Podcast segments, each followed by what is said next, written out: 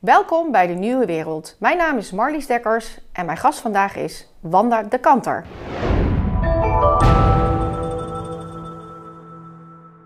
Welkom. Dank je.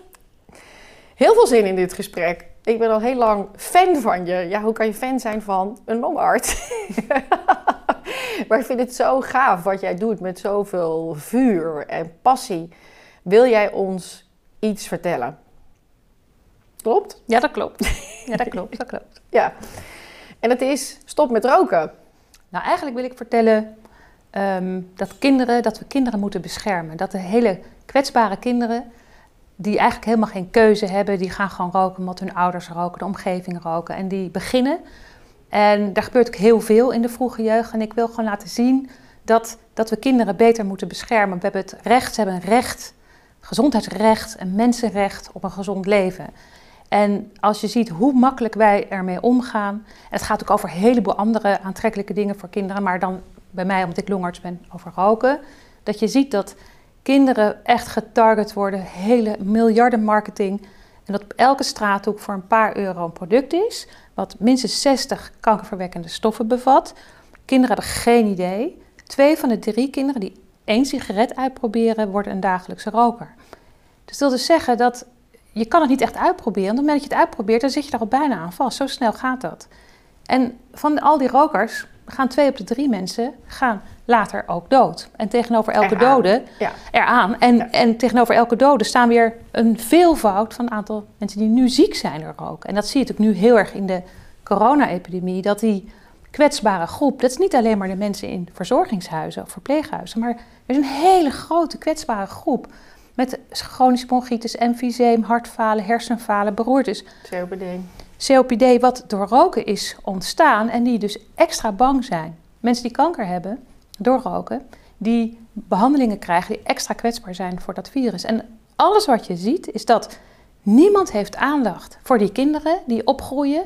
En over twintig jaar hebben we weer zo'n miljoenen chronische ziektepopulatie. Laten we zorgen dat onze jeugd het recht krijgt om in maximale gezondheid. Ik zie niet gezondheid als ultieme geluk of zo, daar gaat het niet om. Maar om willens en wetens een industrie de kans te geven om deze kinderen te verslaven. En letterlijk dan te zeggen: het is je eigen schuld straks.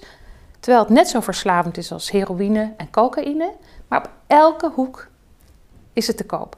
En Maar dit is zo'n redelijk verhaal. Dus eigenlijk vind ik gewoon, we zijn nu al klaar, zeg maar. Weet je, je hebt je punt nou, gemaakt. nee, ja, dit is zo'n redelijk verhaal. Waarom resoneert dit niet in de samenleving? Ja, nou ja, je kan natuurlijk elke keer zeggen van het ligt aan de politiek, het ligt aan het kabinet, aan de Tweede Kamer, maar wij zijn de, wij zijn de overheid, wij zijn het kabinet, wij zijn de Tweede Kamer. we hebben zelf gekozen. wij zijn de ouders. Ja, zijn, dus precies. Dus wij zijn de democratie die dat zelf zo bedacht hebben. En toch gebeurt dat. En dat is natuurlijk waar ik heel lang over na heb gedacht hoe dat kan. En dat komt omdat die, de tabaksindustrie miljarden besteedt, werkelijk miljarden aan reclame, marketing en lobby. En ze zitten tot in de haarvaten van de maatschappij. En zij hebben 50 jaar lang marketing gedaan, vrije keuze. Skiënd, hè, de, de Palmal exportwereld. Nou, ik ben in de voorbereiding voor dit gesprek nog eens even ook terug gaan kijken. Gewoon min of meer de allereerste reclames. Ja. Toen was het nog het hielp tegen kuchen en hoesten, ja. zeiden ja. ze. Ja. En ook als je een beetje keelpijn had, dan hielp een sigaret. Weet ja. je wel? Dus ze zijn natuurlijk ook heel slim meegegaan. En daar, Toen was het een coole lifestyle, inderdaad met skiën of je was een cowboy. Of, nou, inmiddels mag het natuurlijk wel steeds minder. Maar er mag gewoon nog ook wel, wel Ja, vergis je niet, want, want films zitten allemaal vol met roken. Netflix maar toch minder? Even gewoon even de andere oh, kant. Oh ja, minder dan vroeger. Minder? Ja, maar we hebben natuurlijk wel minder zicht. Want kinderen uh, gaat allemaal via Instagram. Als je kijkt naar hoeveel boetes het laatste jaar de tabaksindustrie heeft gekregen wegens hun marketing op Instagram. Influencers die met allerlei hashtags kunnen ze kinderen bereiken. Ja, ze krijgen daar ook geld voor. Hè? Dus de, ja, ja. Dus de, de, de marketingmachine vanuit de lobby. Van god, en eh, dan kan je gewoon uitgaan en zie je een klein beetje net dat iemand rookt. Hè? Dat valt dan ook niet heel erg op. Ja. Maar daar krijgen ze dan wel geld voor. Dus ja, de influencers krijgen geld. geld. En ze moeten s'nachts ook een keer een mooie foto maken. Ze moeten mooi zijn, ze moeten mooie hobby's hebben. Allemaal dat soort zaken. Maar kijk naar Formule 1 dat was, ook daar zit de tabaksindustrie weer in de marketing op de Formule 1 auto's. Dus is, elke keer als je even niet oplet, is er weer een volgende reclame waar, waar kinderen zijn, bij sport, bij voetbal, bij Instagram. Daar zit de tabaksindustrie ook. Dus dat de kinderen verleid worden, dat gaat maar door. Ze hebben geen idee dat één sigaret al zo verslavend is. En we weten dat uiteindelijk hè, met preventieakkoord hebben we een fantastische staatssecretaris Paul Blokhuis. Maar uiteindelijk is preventieakkoord tabak toch mislukt. Omdat wat zijn de belangrijkste effectieve maatregelen? Zijn de verkooppunten? Nou, er zijn er niet uitgehaald. Terwijl even later beslist de Tweede Kamer, de meerderheid, er moet weg bij Albert Heijn. Wat doet dat? Albert Heijn moet op de kleintjes letten. Niet zorgen dat kinderen daar sigaretten kunnen komen. Het is ook nog een keer reclame, dat je het kan zien daar. maar ze noemen het een serviceartikel. Hè? Ze noemt dus, ja, oh, je hebt het gezien, het interview van, ja, van meneer Muller. Ja, een, serviceartikel. Wij letten op de gezondheid van onze kinderen, gezond eten en veel sigaretten. Ja, dat is, dat is natuurlijk heel onlogisch allemaal. Maar wat er gebeurt is dat je zegt, nou, hele goede bewezen effectieve maatregelen. En dat laatste moment is het uit het preventieakkoord gehaald. En dat kwam, bleek door een artikel van Follow the Money, omdat um, de tabakslobbyisten maximaal op de VVD, de grootste regeringspartij, die natuurlijk het kabinet heeft beïnvloed. En toen zijn die maatregelen eruit gehaald. Nou, dus je, je, kan, je kan dus zien dat. Um, je kan van alles doen, maar dat noem ik dan niet meer een democratie. Maar dat is een lobbycratie. De lobby... Ja, de ene kant, ik heb ook even ook Edith Schipper, uh, weet je, de, de, was van Volksgezondheid. Ja. Uh, zij is ook van VVD, toch? Ja. ja. Weet je, het zegt ze ook in een interview van... Um, ik, ga niet, ik ga niet zeggen van je mag uh, om vrijdag... weet je, nadat je gewerkt hebt... niet je biertje, je wijntje en je sigaret pakken. daar zijn wij als overheid niet van. En dat valt natuurlijk, het past natuurlijk ook heel erg binnen het neoliberalisme... van de staat... Weet je, het is jouw vrijheid... Um, Als je consequent bent, dan moet je ook koken in een heroïne op elke straat of voor een paar euro verkopen. Het is niet consequent en niet 2,5 miljard accijns scoren. En het, het, als je niet weet hoe verslavend het is, en zij is natuurlijk ook de bijnaam, de geuzennaam, minister van Tabak geworden. Na een uitzending van Zembla, waarin, waarin, je laat, waarin zij laten zien hoe intensief zij contact had met de tabaksindustrie. Dat, dat komt toen nog. Ik denk dat dat nu echt niet meer gebeurt op het eh, ministerie van VWS. Dus daar is wel een breuk nu? Nou ja, we hebben een rechtszaak, dat is niet zomaar gekomen. We hebben ontzettend veel rechtszaken voeren. En in 2013 hebben we een rechtszaak. Ja, misschien even goed. Ik doe, jij voert die samen met. Nou ja, elke, met onze stichting, stichting Rookpreventie Jeugd. Ja, stichting Rookpreventie Jeugd. Daar voeren we ontzettend veel rechtszaken mee. En we zijn toen begonnen omdat wij hoorden op grote antitabakscongressen dat de allerbelangrijkste hoe je de tabaksindustrie kan raken, is dat er geen ontmoetingen zijn meer tussen de tabaksindustrie en de, en de overheid. Nou, en ze zei, nou oké, dan gaan we die rechtszaak. Het klinkt ook niet zo aantrekkelijk, maar er was een... Maar het was wel heel aantrekkelijk. Er was de WHO, de Wereldgezondheidsorganisatie. Ja, die kennen we inmiddels allemaal. Ja, nou, die werd ook genomineerd voor de Nobelprijs voor de Vrede. Dat zag ik net. Maar die, ehm, die hebben een juridisch bindend akkoord laten tekenen in 190 landen. Niet Amerika heeft meegedaan, maar de rest wel. Waarin staat dat jij zal niet, als overheid, zal je niet de tabaksindustrie ontmoeten over beleidskwesties. Nou, we hebben een jaar lang, we hebben twee centen, alles, we hebben alles gewopt. We hebben een hele Excel-spreadsheet. Hoe vaak minister Schippers, hoe vaak de ambtenaren, hoe vaak minister, ministerie van Financiën de tabaksindustrie ontmoeten. Nou, dat was heel vaak. En toen hebben we een rechtszaak gevoerd bij, um, tegen de overheid van dat mag niet. Dat is een juridisch bindend akkoord. En we hebben het niet gewonnen, omdat, zij, omdat ze zeiden het is, het is niet duidelijk genoeg omschreven. Het moet veel duidelijker zijn wat er staat.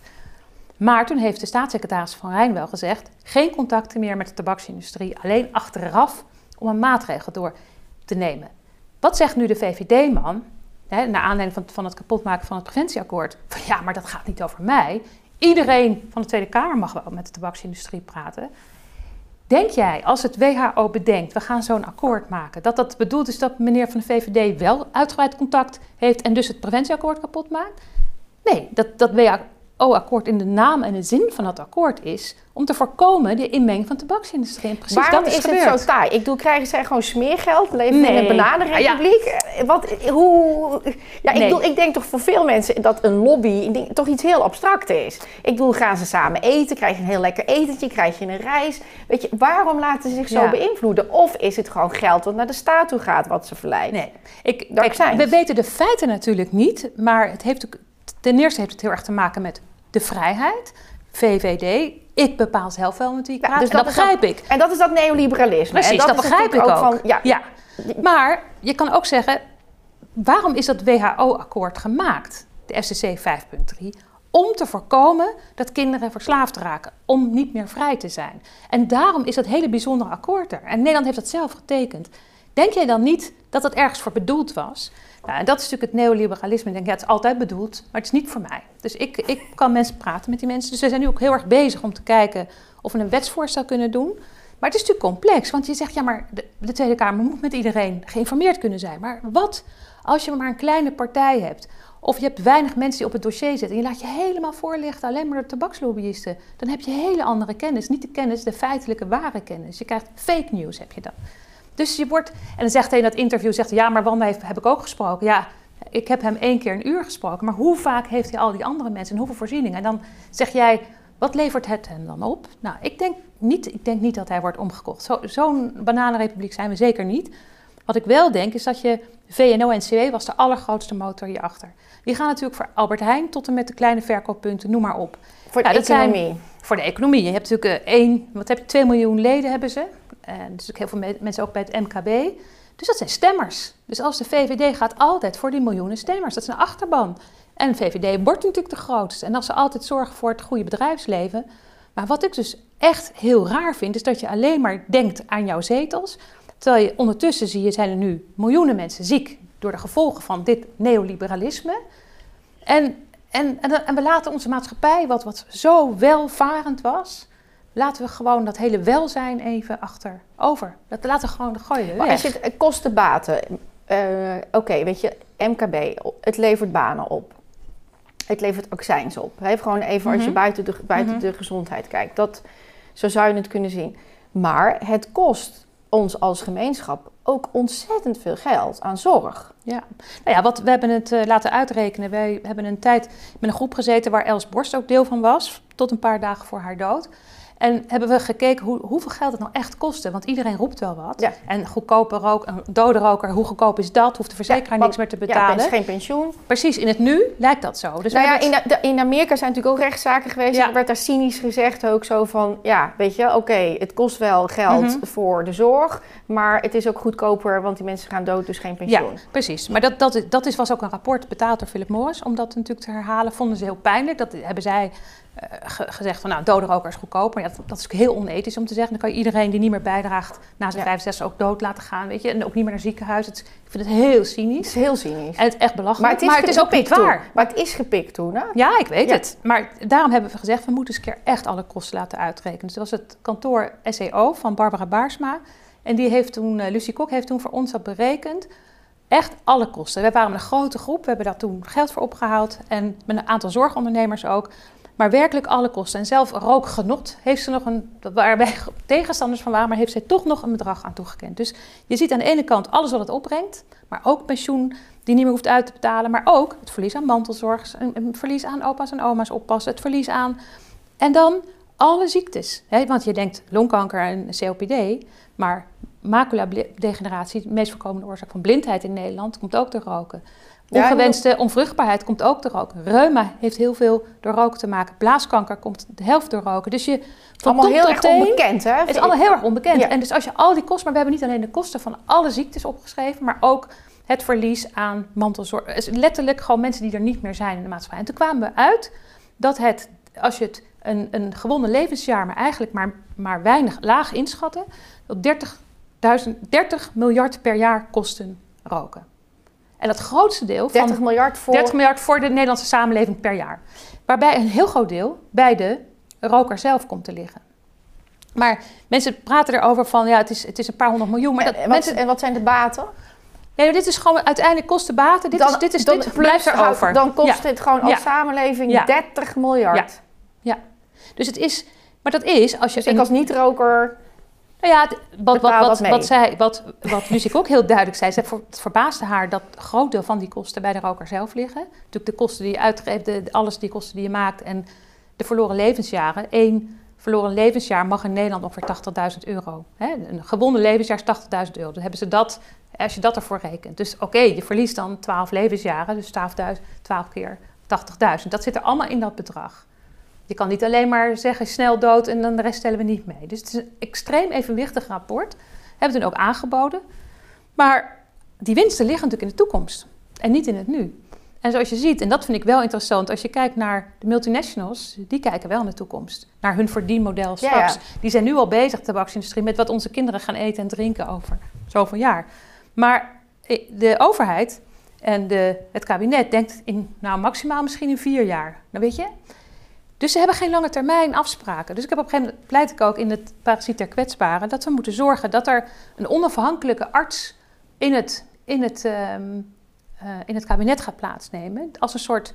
Je hebt de arts, de dichter des vaderlands, de bouwer des vaderlands. En dat je ook een arts des vaderlands die niet politiek, maar zegt: jongens, als we dit zo door laten gaan, hebben we over 10 jaar, over 20 jaar nog meer dikke mensen, nog meer COPD, nog meer. Dus dat er iemand het proces bewaakt van die lobbycratie. Er moet iets gebeuren om te zorgen dat onze kinderen het recht hebben, recht krijgen om hun gezondheid op te groeien. Tot in ieder geval met wat meer kansen in het leven dan nu we alles maar loslaten.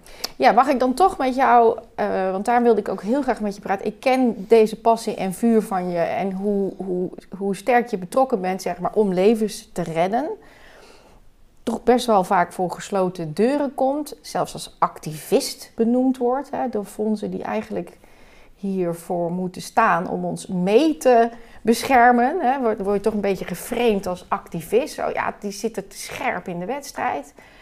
En nu in één keer gooien we een heel land dicht. En in één keer zijn we zo betrokken bij de gezondheid van onze kwetsbaren. Ja. Terwijl jij al met zo'n grote roeptoeter toeter al loopt te roepen van beschermen onze kwetsbaren, namelijk onze kinderen. Ja, onze toekomst. Onze toekomst. Ja. Waarom is, resoneert dit geluid zo moeilijk? Terwijl dat zijn onze kinderen. En nu de kwetsbaren vooral onze ouderen. En zeg maar degene die, die al ziek zijn geworden, veel doorroken. Hm waar zitten we, waar zitten we hier eh, anders te denken? Ja, dat, dat, dat komt heel sterk door die delay discounting. Hè? Dat alles in de toekomst is van minder waarde dan alles van nu. We moeten nu zorgen, en dat is ook super belangrijk, dat het virus niet de overhand krijgt. Maar we moeten nu zorgen dat het virus de maatschappij, de economie er niet onder leidt. Maar de urgentie van het nu in plaats van. Precies. Het, ja. het, maar in het nu sterven ook per dag hoeveel mensen aan roken. Dus dat is ook in het nu. Dus je hebt... Elke dag gaan er 70 mensen aan, aan het roken dood. En dat, dat is. Staat niet iedere dag in de krant. Nee, maar dat, dat is natuurlijk ook het bizarre dat al onze patiënten niet in de krant komen te staan. En zelfs als iemand doodgaat aan longkanker en enorm bekend is, dan durft niemand door dat stigma het roken erbij te zetten. En ook de mensen die doodgaan aan longkanker en gerookt hebben, willen ook niet op televisie.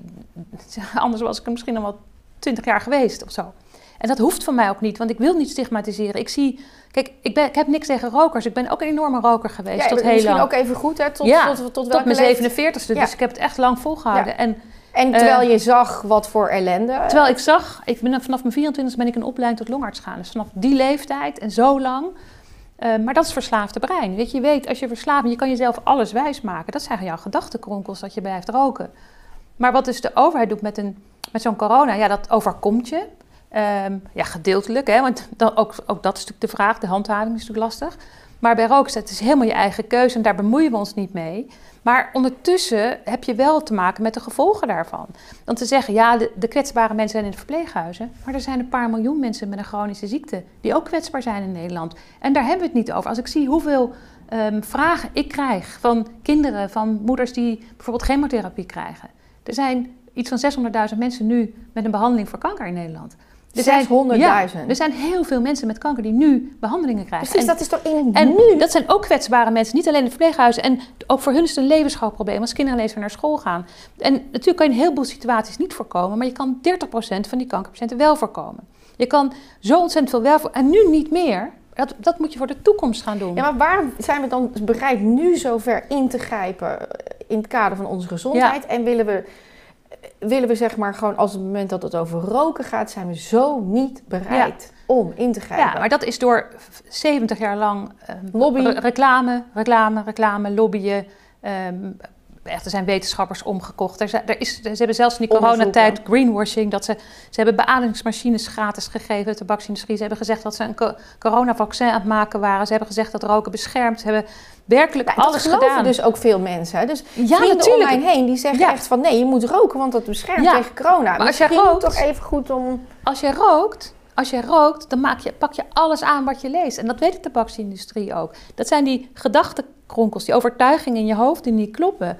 Maar, maar op welk medisch iets pakken ze dan aan dat dit zou beschermen? Nou ja, wat er gebeurt is.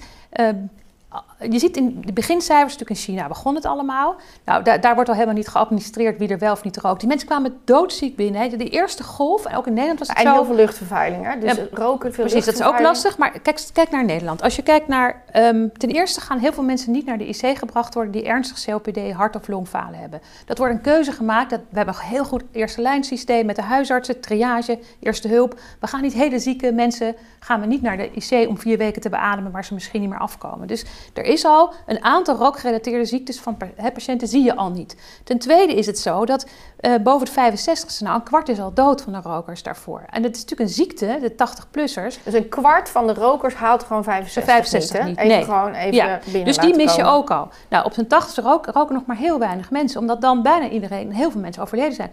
En dan zeg je, oké, dus een ziekte van 80-plussers, waar de meeste mensen aan doodgaan. Maar er opvallend weinig mensen roken. Ja, dat, dat dank je de koekoek. Weinig mensen roken, omdat ze die, die zijn, de meeste mensen zijn al of overleden, of ze worden getrieerd dat ze naar IC gaan. Dus het is al bijzonder. En daarbij wordt het heel vaak niet eens goed bijgehouden. En dan gaat de tabaksindustrie zeggen van kijk, en, en dan weten ze iemand te bevinden die daarvoor al werk deed voor de tabaksindustrie, want dat kan je allemaal uitzoeken. Ze hadden het beschermd. Nou, en elke roker denkt, wat is dat heerlijk. En omdat je het niet um, direct het tegendeel kan, bewijs maar het tegenovergestelde. Dan moet je aan iedereen vragen, rook je, hoe lang heb je gerookt? En dan moet je dat allemaal gaan bijhouden. Nou, voordat dat weer bewezen is, dan kan je zeggen, oké, zegt Trimbos, VWS, zeggen, ja, het is wel zo. Um, virussen verhogen de kansen op infecties. Dus rokers hebben meer kans op infectieziekten.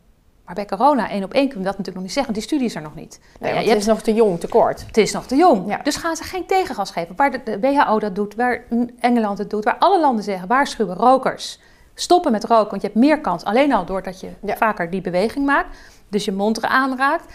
Um, je hebt gewoon minder goede afweer. Je hebt meer longproblemen. Je trilharen doen het minder goed. Rokers stoppen met roken. Je hebt zeer waarschijnlijk een verhoogde, sterk verhoogde kans.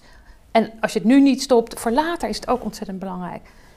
Maar omdat ze ook niet over die mondkapjes een, ferme uitspraak durven doen, omdat de één op één studies er niet goed zijn nog, dan kan je ook zeggen, nou ja, vanuit voorzorgsprincipe laten we iedereen die kapjes doen. Dan kan ook niemand meer roken. Laten we in ieder geval waarschuwen, zoveel mogelijk mensen stoppen met roken. Wat je nu ziet is dat natuurlijk de rassen allemaal groter, groter, groter worden. Terecht, hè? de horeca moet gered worden, alles moet gered worden. Maar dan zie je weer massale rookterrassen ontstaan. Denk je 25% toename van het aantal rokers, zegt Trimbos. Dus omdat wij niet 15%, 25%, meer hebben aangegeven dat ze meer zijn gaan roken, rokers. 25% zegt meer te zijn gaan roken. Dus in plaats van. Uh, procent, ja, 25 procent. Nou, nou ja, omdat er niet is gewaarschuwd, misschien wel door die gedachtenkronkel dat het zou beschermen, door stress, door eenzaamheid. Maar je wordt niet minder gestrest door roken. Je wordt niet minder eenzaam door roken. Er is zelfs een heel sterk verband tussen eenzaamheid en roken. Hoe jonger je gaat roken, meer kans op eenzaamheid. Hoe meer eenzaam, hoe meer je gaat roken. Dus je wordt een negatieve spiraal. Geldt ook voor stress. Niet-rokers zijn minder gestrest dan rokers. Je wordt gestrest door het roken. Pas als je een tijdje gestopt bent, dan ben je rustiger. Dat zal, elke stopper zal je dat kunnen zeggen. Maar de gedachtenkronkel is, omdat je nicotine als dat daalt, voelt het aan als stress. En dat onprettige gevoel verdwijnt als je weer rookt. Dus daardoor denken rokers echt, hè, dat is weer zo'n overtuiging, dat roken tegen stress helpt, maar dat helpt niet. Dus dan zie je de mensen in een coronatijd die al eenzaam zijn, die opgesloten zijn, die bang zijn om mensen te zien, gaan meer en meer roken, maken zichzelf kwetsbaarder voor later. Ja, dat, dat helpt je natuurlijk niet vooruit. En daar word je weer somber van. Nou, En zo ga je maar in die negatieve spiraal. Ik ben uh, in Amerika vaak uh, geweest in uh, Miami, New York, LA. Dus niet heel Amerika, dus ik kan daar geen uitspraak over doen. Maar het valt mij altijd op dat ik daar veel minder mensen zie roken. Is dat ook een feit? Ik kon er niks over vinden. Nou, in Amerika is het heel erg sterk bij staat verschillend. Want daar, daar kun je dus- aparte wetgeving doen, zoals in Duitsland ook elke staat anders is. Maar ik, ik, heb het idee dat daar iets gebeurt wat dus werkt. Want zij praten ook over als je iemand ziet roken, is een Europeaan. Maar het is, het is heel erg wat je ziet, en dat is in Nederland ook zo. In Amerika en Engeland zie je eigenlijk hetzelfde: dat er enorme tweedeling in de maatschappij is met dat roken. En wat er wordt in, echt de, de, de, de laagst opgeleide mensen met het minste geld uh, het is altijd lastig om daarover te praten, maar dat is wel de groep die het meeste rookt. Er zijn natuurlijk ook in Nederland heel veel mensen, ook als ik in Den Haag kom hè, bij de Tweede Kamerleden, die zeggen ja, ik zie dat niet meer. Ik zeg dat dat kan zo zijn. Maar feit is dat jongvolwassenen nu tussen rond de 25, 30 roken. En dat is al jaren is dat hetzelfde. Maar dat zijn in andere groepen. Dat zijn mensen die jij misschien niet kent met je hoogopgeleide eh, groepjes. En in Amerika ook, ik weet niet precies waar je bent gekomen, maar in de zwarte wijken, er wordt ook letterlijk getarget op zwarte mensen. Ze hebben gewoon um, enorme campagnes hebben ze uitgevoerd. Te maken de tweedeling daar nog groter. En, ja, en ook de derde wereldlanden hebben ze nu echt als start. Hebben we ontdekt. Afrika is gewoon booming. En kijk, ze zeggen, ze hebben natuurlijk dan weer een nieuw trucje bedacht om het rookvrije wereld te kapen. De rookvrije generatie noemen zij. Wij gaan voor de rookvrije wereld. Hè, de baas van Philip Morris. En dat is dan rookloze producten. Dat zijn smeltsigaretten waar net zoveel kankerverwekkende stoffen in zitten, maar ze smelten, ze geven minder rook. Maar je er minder kanker van krijgt, dat, dat is helemaal niet gezegd. En meer winstgevender, toch? nou ja, maar, maar vooral, ze, ze, ze marketen dit in landen waar, ze een beetje, waar wat rechtszaken aan het spelen zijn. Ze denken, dat gaat dan straks dan toch weg. Maar ondertussen zijn ze maximaal bezig in de derde wereldlanden. Dus ze zeggen dit alleen maar om dit te verkopen. Als ze dat echt zouden vinden, zouden ze alle sigaretten van de markt moeten halen. Maar dat doen ze niet. Ze marketen volop in de landen waar geen restricties zijn. Nou, ik, ik, die rechtszaken die ik ook allemaal heb bestudeerd is daarover, is, het zijn allemaal, ja, uh, toch mensen inderdaad bepaald niet van de elite. Dus je ziet hele mannen die heel wel bespraakt zijn, en goed uitzien en waarvan je ook, ja, bij wijze van spreken, dan geef je je portemonnee aan. Hè? Want dat, is een, dat is een goede meneer, denk je. Van, dat, die, die zal het wel weten. Ja. En die zit dan gewoon zo, wiep, gewoon alles aan de kaart te liggen, ja. Pinocchio. Ja, nee, dat is absoluut zo, ja. We zijn dus nu bezig, we hebben een, een strafzaak gehad tegen de tabaksindustrie. Het heeft twee jaar geduurd. Een miljoen mensen hebben, hebben zich aangesloten bij onze beweging. En uiteindelijk heeft het Hof gezegd, ja, jullie hebben gelijk. Het is super dodelijk, super verslavend. En het zijn sigaretten, dus er zit veel meer kankerverwekkende teer in dan op de pakjes staat en in de wet staat. Maar ja, de overheid weet dit, dus het is niet strafbaar. Jullie zijn aan het verkeerde loket. Dus toen zijn we naar de overheid gegaan, de Nederlandse Voedsel- en Warenautoriteit, die natuurlijk voor alles in de bres springt, behalve voor tabak. Want daar zit weer een aparte richtlijn in Brussel bij de EU. Nou, dus we, hebben zijn, wij kunnen, konden als stichting niet rechtstreeks naar uh, de EU, het Hof van Justitie, gaan. Dat gaat via de bestuursrechter in Rotterdam. Dus we hebben onze zaak verteld en gezegd dat de tabaksindustrie sigaretten uh, in de filters minuscule gaatjes heeft gemaakt, zodat ze een rookmachine... een notering ja, precies. Dus in de rookmachine gaat het, gaat het filter gaat net buiten het mondje van, van de machine. En als je gaat inzuigen, dan zuig je dus schone lucht van buitenaf. Dus je verdunt je, keer, je teer je kankerverwekkende stof verdun je. Ja, en die machine die, die moet dus testen en controleren. Ja. Is het het aantal teer, nicotine en al die andere rommel ja. die ze zeggen die op de pakjes staat. En die binnen de wetgeving Precies, de 10-1-10, dat is dan die, die gouden regel. Dat mag nooit meer zijn, dat is het. Dus hoe meer gaatjes je in die filters maakt, hoe meer, meer verdund, hoe lagere waarden het zijn. En dat is een ISO-notering? Ja, dat is een ISO, ISO, ISO, NEN, ISO NEN. Het wordt dan gecontroleerd door de NEN-commissie. En de methode is ontworpen door de tabaksindustrie. En in de NEN-commissie zitten alleen maar leden van de tabaksindustrie. Ja, ik, ik, toen ik het las, ik kon het gewoon niet geloven. En de RVM heeft er dus bij gezeten, die is weggegaan. En er zat nog iemand van. Ja, RIVM en NVWA zaten allebei één iemand in. Die zijn door onze rechtszaak daarvoor over de overheid. Je mag geen bemoeienis hebben met de tabaksindustrie. Zijn er uitgestapt. Nou, Lubach heeft het fantastisch uh, en nu is het dus, avond van gemaakt. Ja, en nu is het dus alleen nog maar de, de tabaksindustrie zelf. Ja, de tabaksindustrie zelf. Die brengt dus frauduleuze sigaretten, filtersigaretten op de markt. Maakt zelfs een rookmachine die niet aan de feiten, aan, aan de wet voldoet. Als je die gaatjes afplakt, dan heb je 30 teer 10 nicotine. Gewoon veel, veel hoger. Dus het is veel gevaarlijker. De rechter, de bestuursrechter in Rotterdam heeft ons gelijk gegeven. Dit is echt een hele rare situatie, want mensen krijgen veel meer binnen dan op de pakjes maar staat. soms wel tien keer meer, hè? Nou, het is, het is een enorme variatie. Ja, variatie, dus maar, zeg maar gemiddeld is het tussen twee, drie keer zoveel... Ja. als je naar de meest voorkomende rokers kijkt. En dus een bestuursrechter heeft ons gelijk gegeven. Dus we zitten nu binnenkort bij het Hof van Justitie in Luxemburg... Ons, onze hele aangifte wordt nu in 23 talen vertaald. De voertaal is Frans, best lastig. Maar wat je dus nu gaat zien, is dat, dat het Hof daar gaat zeggen: ja, deze methode, als we die methode moeten handhaven, dan gaan natuurlijk die, die filterdingen gaan we afplakken. En dan voldoet het niet meer aan de tabaksrichtlijn. En dan moeten dus alle filtersigaretten uit alle winkels in alle EU-landen. Dat is gewoon de consequentie daarvan. natuurlijk Kijk kan je dan zeggen. af en toe achterom. Zo. Ja, op een of andere manier, iedereen, ze, ze zitten zo op hun eigen, in hun eigen, zij, zij, zij denken dat het allemaal wel weer goed komt. Dat, ze dit, dat het allemaal onzin is wat wij aan het doen zijn.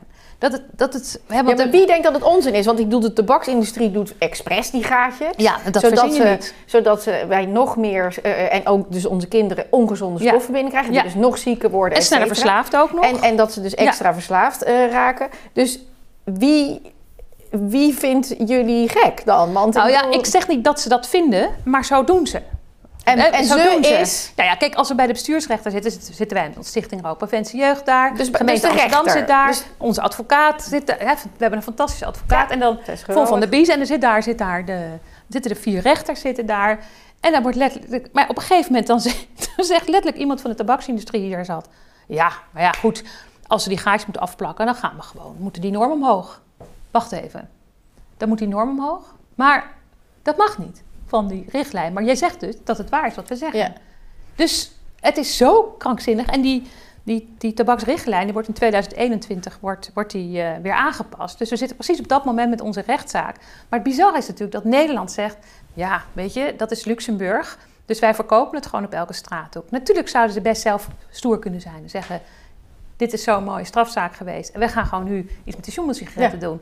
Maar iedereen loopt altijd weg. Mensen zijn bang voor rechtszaken. En even kijken, even dat mensen denken sjoemels, zo van ik rook geen sjoemelsigaretten. Dus wat zijn sjoemelsigaretten? Elke, elke filtersigaret, ga maar, kijk maar even. Is doe, een sjoemel. Doe een leesbril op. Want als je gewoon jong bent, dan kan je dat ook nog wel zien. Maar dan, uh, dan kan je zien dat er dat soort perforatierandje, zoals bij postzegels zit. En sommige Lucky Strike heeft, er, heeft wel drie, heeft een soort sterrenhemeltje. We hebben met het, uh, onze patholoog in het Antonie van Leeuwenhoek hebben we samen die sigaretten met Jeffrey Wygant Insider helemaal zitten fileren. Hebben prachtige foto's van gemaakt. Het is al lang bekend dat ze dit doen. Maar we hebben het nog eens keer... Je moet het gewoon zien. En toen, toen Fiek, onze advocaat, dat zag... Nou, die, die zei, dit kan gewoon niet waar zijn. Dit is precies als de Schumel diesel. En als de stofzuiger, weet je, die, die bij die uh, nieuwe stofzuiger die je dan verkoopt, het is echt, um, die verbruikt heel weinig stroom. Ja, dat is met een lege stofzuiger gemeten. Ja, dat, hoe vaak is een stofzuiger leeg? Nou, ik weet niet of jij wel stofzuiger. Dat, weet je, dus die zaak hebben ze. Maar als je een checkie draait, dan is het geen sjoemel. Nee, nee, dan is het geen sjoemel. Dan kan je erin doen wat je wil. Dan, en, en, dat is natuurlijk wat, wat, in onze eigen groep mensen zeggen. Niet in onze stichtings, maar wel mensen van eh, met wie anti-tabakscongressen uh, zijn. Van ja, waar zijn jullie nou mee bezig? Want die filtersigaretten zijn er dan weg. Maar zit je nog steeds met je gewone, je Caballero zonder filter. En met je Golazes en met je, met je check. Ja, maar je denkt niet dat we klaar zijn. Dit is pas het begin. Held. Held nee, nee, nee. Maar ik bedoel, dit is niet dat we, dat we, dat we ons dat niet realiseren. Maar dit is, dit is gewoon pure fraude. Dit is mensenrechten. Mensen hebben recht op te weten wat er in een sigaret zit. Om, om te weten hoeveel keer sneller ze eraan doodgaan. Dat is het recht dat mensen hebben op gezondheid. Maar product engineering, hè? want daar zijn ze dus ook heel goed in. Heel erg goed, ja. Dus misschien even, dus product engineering, dat, dat doet ook een Unilever. Uh, eigenlijk alles wat... wat, wat bij elkaar gesausd wordt en waar veel winst op willen maken. En dat is ook bij die sigaret heel erg gebeurd. Hè? Dus buiten wat je er nu de Schumel sigaret noemt, is ook dat ze er nog extra stoffen in hebben gedaan, dat het nog meer verslavend is. Of dat, nou misschien goed om uit te leggen wat het allemaal met de keel doet en wat het met al die onderdelen doet. Dat het de keel een beetje verdoofd wordt. Dat je dat Wat weet je er ontzettend veel van? Fantastisch. Nee. Ja, ik weet denk minder van Bea dan jij van mijn sigaretten. het is echt heel bijzonder. Nou ja, het is me altijd gewoon verbaasd. Dat ik denk, ik denk al een beetje, dat weet toch gewoon iedereen. Dus waarom rook je in godsnaam ja, Niemand weet het nog maar steeds. ik merk gewoon in mijn omgeving ook dat die kennis er gewoon niet is. Dus zou je dat, jij, ik, anders zit ik natuurlijk toch maar een beetje als leken dat te vertellen. Maar ja, wat je dus ziet is dat men, men zegt, ja, maar tabak is van alle tijden. Net zo, hè, dat, dat, dat zal er altijd zijn. En dat is, ja, tabak is wel van alle tijden, maar de sigaret, addictive by design, het verslavend bij eh, ontwerp, dat is cruciaal voor de huidige problemen. Gewone tabak kan je niet inhaleren. De indianen met een vredespijp, dat, dat die inhaleerde niet. Rook kan je niet inhaleren, dan ga je hoesten. Ja, of uh, op, op kouwen, alles mag, maar inhaleren gaat niet. Dan word je helemaal gek, ga je hoesten. Dus de tabaksindustrie heeft daarmee begonnen, zeg maar 100 jaar geleden, om het te roosteren. Vervolgens hebben ze gezien, hebben ze, hebben ze instructie gegeven, hoe moet je inhaleren? was nog ver voor de tijd dat echt televisie was. Dus dan moesten ze allerlei tentoonstellingen gingen ze rond. Gingen ze, dokters gingen ze het laten zien hoe zij het weer aan hun patiënten konden leren. Want het was zo fijn tegen de hoest. Ze gingen er hoestdempers in stoppen. Ze gingen, die smaak was natuurlijk niet zo lekker. En, um, uh, dus ze gingen er suikers in stoppen en drop en honing en menthol. En sommige mensen vonden menthol veel lekkerder, dus deden ze dat daar extra in. Maar op een gegeven moment, hè, dan, dan merkten ze dat het verslavend, dat, dat mensen steeds meer wilden gaan roken. Dat was vooral toen je leerde inhaleren. Als je niet inhaleert, is, is het niet zo verslavend.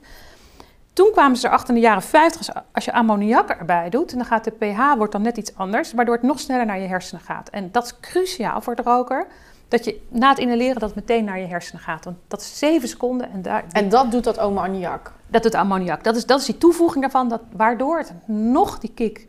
Dat die harder nog inslaat. Harder inslaat. En dat niet alleen, maar dat je door die harde kick... ga je die sigaret koppelen aan alles wat je doet. Net als een hond als een, een kwijlende hond, die Pavlov-hond, die hoort belletjes en krijgt eten. Nou, als die dus dan. Africhten. Het africhten, precies. Nou, als, als roker, en je rookt natuurlijk over de hele dag heen, kopje koffie, sigaretje erbij, zwemmen, sigaretje erbij, hondje uitlaten, sigaretje erbij. Kortom, als je al een tijd gestopt bent en ik kom jou weer tegen met, ik rook dat zo lekker met jou, dan bom, bom, bom, gaat mijn brein gaat al onbewust hunkeren naar een sigaret. Dus die ammoniak heeft ervoor gezorgd dat wij rokers extreme gewoontedieren zijn geworden. Verslavende gewoontedieren. Dus je moet al die koppelingen doorbreken. En je moet, als je wil stoppen met roken, zoals nu Stoptober natuurlijk is, ga naar de Stoptober-app en ga, ga, ga proberen te stoppen als je dit nu hoort. Maar dan zie je ook dat je al die patronen moet doorbreken. En dat mensen zeggen, nou, na zes maanden kan het wel weer eens.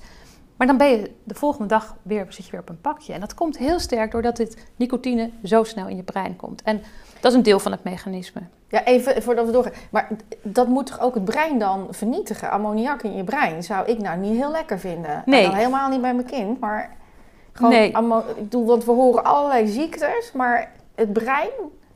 Nou, wat er vooral gebeurt in het brein, en dat is eigenlijk veel belangrijker, is dat de nicotine, en hoe jonger je begint, hoe groter de aanslag is, is dat die je dopamine vrij maakt. En dopamine geeft is het gevoel van ik wil dit nog een keer, ik vind het prettig, noem maar op. Maar het lichaam is gewend aan zoveel dopamine te krijgen. En die krijgt ineens heel veel dopamine. Denk, wat, wat, doe, wat, wat, wat gebeurt er nou? Dus die gaat zijn thermostaat lager zetten. Dat hoeft niet meer. We kunnen minder gevoelig worden voor die dopamine. Of je, hè, je krijgt minder ja, Dus je maakt hem zelf minder aan. Ja, je maakt zelf minder aan. Waardoor je down voelt als je het dus niet meer ja, uh, krijgt. Precies. Dus, dus als mensen dan stoppen met roken, dan zeggen ze... Oh, ik ben ja, somber, is, is het niet grijs. fijn. Ja. En grijs, precies. En de, dat, dat, dat, dat grijze gevoel is voor heel veel mensen... zeggen, nou, ik kom hier nooit overheen. En dat gaat weg. Dat gaat weg. Want uiteindelijk ga je wel weer gewoon zelf je dopamine aanmaken. Maar dat duurt best soms voor sommige mensen een tijd. En hoe lang dat duurt is natuurlijk erfelijk bepaald. En dat moet je allemaal zelf gaan uitzoeken. Maar het is niet zo dat dat grijze gevoel, dat sombere gevoel, anhedonistische gevoel, dat dat blijft hangen. Toen ik, het, toen ik stopte, maar ik rookte maar een paar sigaretten stiekem s'avonds aan het eind. En zelfs dat vond ik verschrikkelijk. En ik ging gewoon om tien uur slapen. Ik dacht, ja, weet je, het leven heeft toch geen zin zo. Maar dat, is, dat komt dus, en als je dat niet weet, dan begrijp je dat ook niet. Ja, je moet dus eigenlijk wel gewoon eh, behoorlijk goed weten door welke uh, ja, chemische processen. Kennis geeft echt macht, hè? Ja, ja. Als je gewoon denkt dat het een gewoonte is van ik drink een glaasje water elke ochtend en dat is het. Dat is het niet. Het is een verslavende gewoonte. En er is niets wat je 20 keer per dag of 15 keer per dag moet gebruiken op vaste tijden. Dat is om die chemische spiegel op peil te houden. En daardoorheen gaan al die koppelingen komen er doorheen. En daardoorheen komt dat dopamine dat je meer wil. Dus al die processen, als je het begrijpt, denk je, oh, zo zit het. En dat heeft de tabaksindustrie van A tot Z ontworpen. Geëngineerd. Dus dat Geëngineerd. Is echt, dat is echt Precies. product engineering. Dus ja. al snap je niet, zou ik zeggen, alleen maar al haat dat ze je dat aandoen. Weet je wel? Dat is, Dus ik doe, ze pakken je hersenen, ze pakken je keel. Ja. Ja, verzachten het met de hoesprikkel. Ze zorgen dat je luchtwegen wat wijder openstaan. Want hoe dieper je kan inhaleren, hoe sneller het in al je longblaasjes en al je haarvaatjes en direct naar je hersenen gaat. En dat is het ze hebben er alles aan gedaan dat jij zo diep mogelijk kan inhaleren. En dat zie je ook dat mensen die stoppen met roken, die gaan wat meer hoesten. dat, dan, dan is dat, die hoesttemper weg, dat klopt ook. Uiteindelijk gaan die trilharen het weer doen en uiteindelijk komt het alweer goed. Maar je hebt soms wekenlang mensen die meer blijven hoesten, soms langer nog. En met dat uh, even toch heel even nog laten zien van als mensen misschien toch willen doneren of iets van meer willen weten. Heel belangrijk. Um, hoe moet je dit nou zien in een, in een democratie, in een rechtsstaat ten opzichte van crack of ten opzichte van drugs, van cocaïne? Uh, waarom mag dit wel en mag dat andere niet? De enige reden is dat het geen roesmiddel is. Dat je gewoon alles kan doen.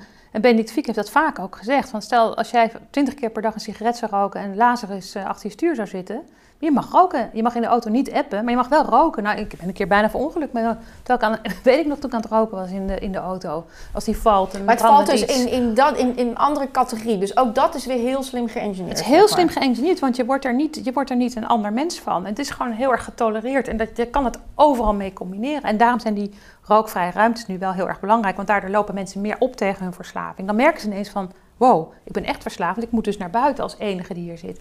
En dat, dat is ontzettend zinvol om dat te doen. Dus dat helpt? Ja, dat helpt absoluut. Ja, dat hoor je van, kijk, 80% van de rokers wil stoppen. De tabaksindustrie laat het iets anders geloven. Die organiseren het altijd. Maar 7% lukt het, hè, las ik. Nou, het hangt vanaf hoe je het doet. Als jij het, als jij het doet met goede begeleiding en goede voorbereiding en een goed plan. en je wordt begeleid door bijvoorbeeld de huisarts, praktijkondersteuner dan, um, dan is de kans rond de 30, 40 procent. Maar als jij het... En waar kunnen mensen dus die informatie vinden? Ja, die kunnen heel goed naar uh, het Trimbos Instituut gaan. Nou, deze maand absoluut naar de Stoptober-app gaan. Uh, Stoptober TV, daar kan je al die lezingen zien over hoe je kan stoppen. Um, maar gewoon, Trimbos heeft gewoon alle gegevens over waar je wat... We hebben het kwaliteitsregister waar alle rookstopcoaches in staan. ga naar iemand die gekwalificeerd is, die het goed kan... En hoe beter je me voorbereidt, hoe dat je weet dat al die hunkeringen eraan komen, dat die grijze periode eraan komt. Als je weet hoe het werkt, dat die beloning echt uiteindelijk weer terugkomt in je leven, dan zal je uiteindelijk echt vrij zijn. Want je bent natuurlijk niet vrij als je verslaafd bent. Nou, ontzettend bedankt voor deze heerlijke uitgebreide toelichting. En ik hoop dat we mensen inspireren om te stoppen. Dank.